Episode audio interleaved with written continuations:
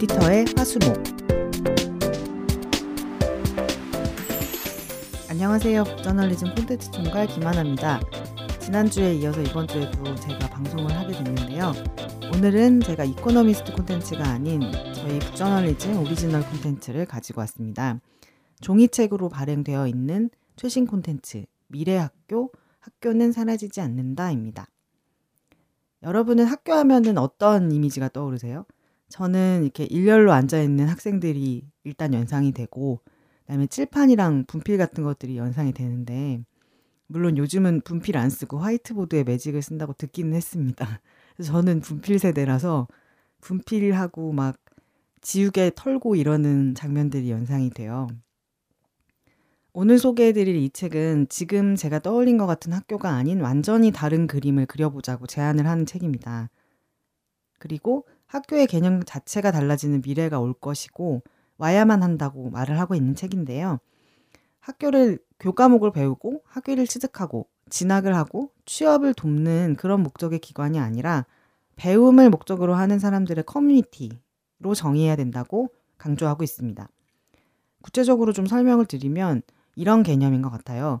앉아서 듣는 학생이 있는 제가 아까 그린 것 같은 그런 학교가 아니라 문제를 발견하는 학생이 있는 학교. 그리고 가르치는 교사가 아니라 돕는 교사가 있는 학교.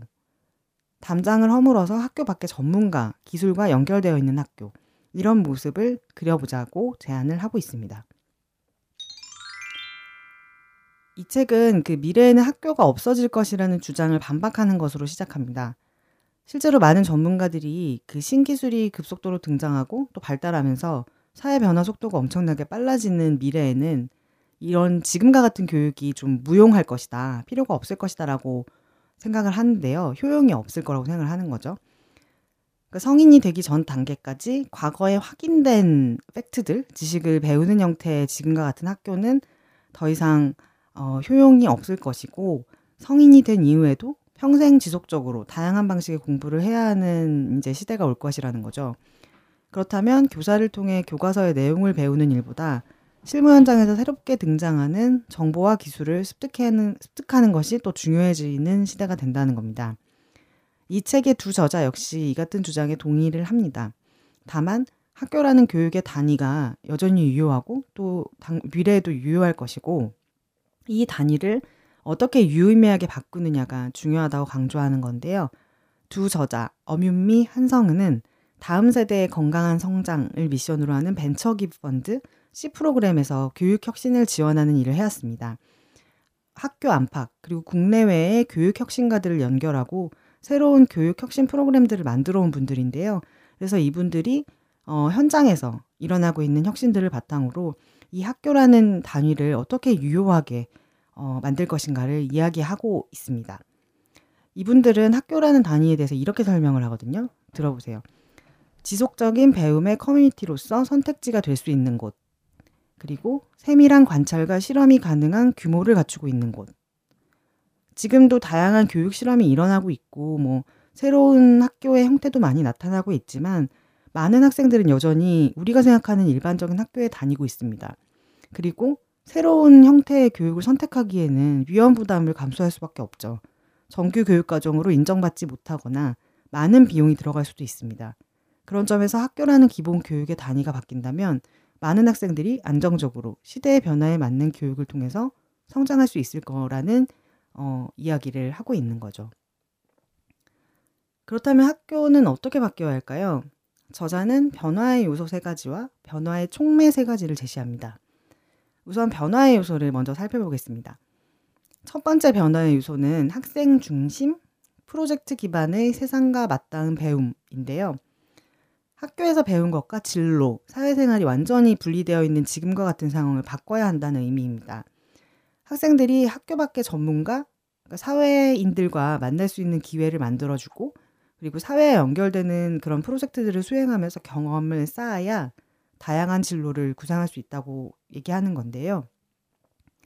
실제로 많은 학생들이 공무원이나 변호사 같은 어, 직업을 꿈꾸는 이유는 시험을 보고 자격을 없는 직업이기 때문에 어떻게 어, 그 직업을 갖게 되는지가 좀 명확하게 드러나잖아요.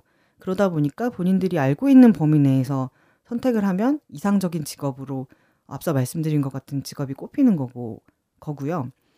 그리고 또 대기업 입사 같은 꿈을 갖고 있는 학생들이라면 아마도 소득이나 생활 안정성을 바탕으로 한 선택을 이제 진로 목표로 삼는 것이라고 할 수 있을 텐데 이런 이유가 과연 학생들이 꿈이 없기 때문일까요? 그것은 아닐 거라는 게 이제 저자들의 생각입니다. 학생들이 꿈을 발견할 기회가 없고 실제 사회에서 얼마나 다양한 사람들이 어, 어떤 성취를 이루고 있는지를 접할 기회가 없기 때문에 이런 제한적인 환경에서 진로를 선택하게 된다는 건데요. 특히 요즘처럼 다양한 직업이 생기고 또 없어지는 시대에는 실무 현장의 얘기를 들으면서 연결이 되어 있어야 한다는 거죠. 여기에서 두 번째 요소가 필요합니다. 바로 유연한 공간에서 학교 담장을 넘나들며 배우는 경험인데요. 학교의 범위를 학교 밖으로 확장해야 한다는 얘기입니다. 책에서 등장하는 여러 사례 가운데 인상적인 학교를 하나 소개해 드릴게요. 세상에 대한 지적 탐구를 통해 의미 있는 변화를 만드는 개인을 기른다는 미션으로 설립된 국제 고등학교입니다. Think Global School이라는 학교이고요. 이 학교 학생들은 3년 동안 이제 교육 과정을 이수하면서 12개 국가를 이동하고 공부를 합니다. 그래서 특정 국가의 특정 대학 진학을 목표로 공부하는 학생들이 아니라 누구나 배울 수 있는 학교를 목표로 삼고 있습니다. 여, 어, 이 학교에 다니는 학생들이 생활하는 도시는 4개의 대도시, 4개의 중소도시, 4개의 지방도시로 구성됩니다. 도시의 규모나 지리적인 위치에 따라서 그 실제 생활에서 느껴지는 어, 일상이 다르고 또 속도감도 차, 다르기 때문에 그런 다양한 경험을 하기를 바라고 만든 시스템이라고 해요. 그래서 예를 들면은 일본에서 공부를 하게 된다라고 한다면 어, 이 학교는 도쿄가 아닌 히로시마를 택해서 학생들이 거기에서 한 학기를 보내면서 원자력 발전의 역사와 원자력의 영향을 배우게 됩니다. 그리고 또 폐허가 배, 되었던 도시가 복구되면서 겪었던 변화를 직접 접하고 공부하게 됩니다. 물론 이렇게 해외를 여행하면서 배우는 학교에 모두가 입학을 할 수도 없고 또 모든 학교가 이렇게 바뀌기도 어렵죠. 하지만 저자들이 직접 인터뷰를 한 이 Think Global School의 제이미 스테가트 대표의 말은 변화라는 것이 이런 형식에 있는 것이 아니라 아이디어 생각에서 시작된다는 사실을 다시 한번 좀 깨닫게 하는 내용이었습니다. 그래서 제가 밑줄을 좀 그어 봤는데 읽어 드릴게요. 학교는 다양한 운영 인력의 편의에 따라 만들어졌다. 특정한 교과를 담당하는 교사의 출강 날짜, 셔틀버스를 운전하는 기사의 근로시간, 급식조리사의 교대 일정 등에 따라 학사 일정이 결정된다. 이런 제약을 걷어내고 오로지 배움에만 집중한다면 학교의 정의는 완전히 달라질 수 있다. 예를 들면 지역 주민들이 활발히 활동하는 오전 시간에는 지역사회에서 시간을 보내고 해가 진 후에 학교 건물에서 강의식 수업을 듣는 교과 과정도 가능하다. 학교가 반드시 갖추거나 제공해만, 제공해야만 한다고 여겼던 건물이나 서비스 이전에 학생이 무엇을 어떻게 얼마만큼 배워야 하는가를 고민하는 것에서 시작할 수 있다. 여기서 또 이제 세 번째 요소가 자연스럽게 연결이 되는데요. 바로 학교 밖의 배움에 꼭 필요한 전문가와의 협업입니다. 흔히 생각하는 뭐 학교에서 자주 하는 전문가 초청 강연이나 기술 전수 프로그램 같은 일방적인 형태가 아니고요. 학생과 전문가가 협업하면서 서로에게 필요한 부분을 어, 얻는 과정을 말하는 겁니다. 실제로 앞서 말씀드린 Think Global School 같은 경험 중심의 배움을 추구하는 학교들은 협업하는 전문가들과 학생들이 모두 새로운 방향에서 도움을 얻을 수 있게 설계를 하고 있어요. 그래서 예를 들면 학생들은 음, 자연스럽게 보다 실질적인 경험을 해보고 배울 수가 있고 전문가들은 그 해당 분야에 있는 사람들이 아닌 그리고 또 일정 연령대에 있는 사람들이 아닌 젊은 학생들의 새로운 시각을 얻으면서 또 갖고 있던 고민의 실마리를 어, 얻을 수도 있는 거라고 하거든요. 실제로 지역의 고등학생과 기업들이 함께 아이디어를 개발해서 비즈니스를 만드는 그런 청소년 교육 프로그램이 있습니다. 일본에 있는 아이클럽이라는 곳인데요. 2012년에 동일본 대지진이 일어난 후에 그 피해 지역이었던 게센누마시에서 시작한 어, 곳입니다. 그래서 아이클럽은 지금까지 10여 개 도시에서 수천 명의 학생들과 함께 20여 개 이상의 새로운 비즈니스를 만들어냈습니다.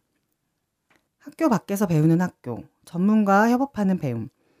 이 지점에서 아마 많은 분들이 교사의 역할을 떠올리실 것 같아요. 그렇다면 교사라는 직업은 이제 사라지는 것인가? 교사 없이 사회 전문가들과 학생이 연결되면 되는 것인가? 그렇지는 않습니다. 저자들이 제시하는 학교 변화의 촉매 첫 번째가 바로 교사거든요. 교사는 학생들을 세상의 자원과 연결하고 학생들의 배움에 조력하는 전문인으로 성장 발전하게 됩니다. 그러려면 학교가 바뀌어야 해요. 그러니까 학생을 가르치고 평가하는 역할을 넘어서 교사들의 새로운 역할을 지원하는 조직으로서 학교가 기능을 해야 하는 건데 그래서 필요한 것이 두 번째 촉매입니다. 교사의 협업과 성장을 지원하는 조직과 리더십.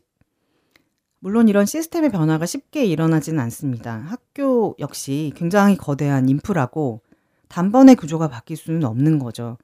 그래서 이런 변화를 촉진할 수 있는 것이 또 세 번째 촉매인데 기술입니다. 책에도 등장하는 스타트업 클래스팅은 기술로 교사들에게 시간을 만들어주는 일을 하고 있습니다. 교사의 행정 업무에서 상당 부분을 차지하는 것이 학생, 학부모와의 커뮤니케이션, 그리고 학생에 대한 평가인데요. 그것들을 효율화하는 앱 클래스팅을 통해서 선생님들의 시간을 아껴주는 것이죠. 이 앱은 지금 학, 한국의 공교육 교사분들 40만 명 중에 23만 명이 사용을 하고 있다고 합니다. 교사와 학부모, 학생이 대화하는 방식이 효율적으로 바뀌고 또 교사가 학습 자료를 빠르게 찾고 과제를 또 효율적으로 내면서 새로운 역할을 고민하고 준비할 수 있는 시간을 어, 확보할 수 있게 돕는 혁신을 일으키고 있다고 할 수 있습니다. 사실 미래에는 지금의 교육, 직업, 생존 방식이 무의미할 것이라는 이야기는 이미 익숙한 것 같아요. 그러나 어떻게 대비할 것인가에 대한 이야기는 사실 익숙하진 않죠. 잘 들어본 적이 없는 이야기인 것 같습니다. 미래에 대비하기 위해서 뭘 준비해야 되는지, 그리고 어떻게 해야 하는지를 이야기하고 있다는 점에서 저는 이 책이 굉장히 특별하다고 생각하는데요. 그래서 이 책은 꼭 교육자나 학부모가 아니더라도 좀 읽어보셨으면 하고 제가 권하는 책입니다. 성인이 된 우리 역시 이제 미래에 대비하면서 끊임없이 배워야 하고 또 지금 몸담고 있는 조직, 앞으로 몸담을 조직을 개혁해 나가야 하는 또 책임이 있잖아요. 그래서 그런 점에서 이 책에서 많은 이제 insight를 얻을 수가 있었는데 저는 개인적으로 평생을 배우며 살아가야 하는 미래의 저에게도 배움은 제가 갖고 있는 틀을 넘어서 다양한 사람들과 교류하고 커뮤니케이션 하는 것이라는 거를 이 책을 통해서 배웠습니다. 그리고 또 조직을 개혁하기 위해서는 평가의 기준과 단위를 바꿔야 한다라는 사실도 깨닫게 됐는데요. 그래서 제가 밑줄을 긋고 또 제 삶에도 적용해 보려고 노력을 하고 있는 문장을 읽어 드릴게요. THINK Global School의 리더 제이미 스테가트는 학교 조직과 운영을 설명할 때 미러링이라는 단어를 자주 사용한다.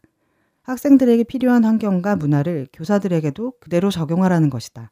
반대로 생각해 보면 교사가 매일의 업무에서 겪는 문화가 학생들에게 그대로 전달된다는 의미이기도 하다. 학생들이 주도권을 갖고 스스로 배움의 과정을 헤쳐나가기를 바란다면 교사들에게도 주도권을 주어야 한다. 학생들의 수업에서 피드백이 활발하게 오가기를 기대한다면 교육자들과 리더들 사이에도 솔직한 피드백이 오갈 수 있어야 한다. 오늘 소개해드린 미래학교, 학교는 사라지지 않는다를 비롯한 북저널리즘 오리지널 콘텐츠는 전국 온오프라인 서점과 북저널리즘 웹사이트에서 구입하실 수 있습니다. 북저널리즘 정기 구독 서비스 프라임에 가입하시면 무제한으로 보실 수 있어요. 오늘 방송은 여기까지입니다. 저희가 더 발전할 수 있도록 구독, 좋아요, 댓글, 피드백 부탁드립니다. 에디터의 화수목은 북저널리즘 웹사이트, 네이버 오디오 클립, 아이튠즈, 팟빵, 팟티, 유튜브에서 들으실 수 있습니다. 그럼 다음 시간에 뵙겠습니다. 감사합니다.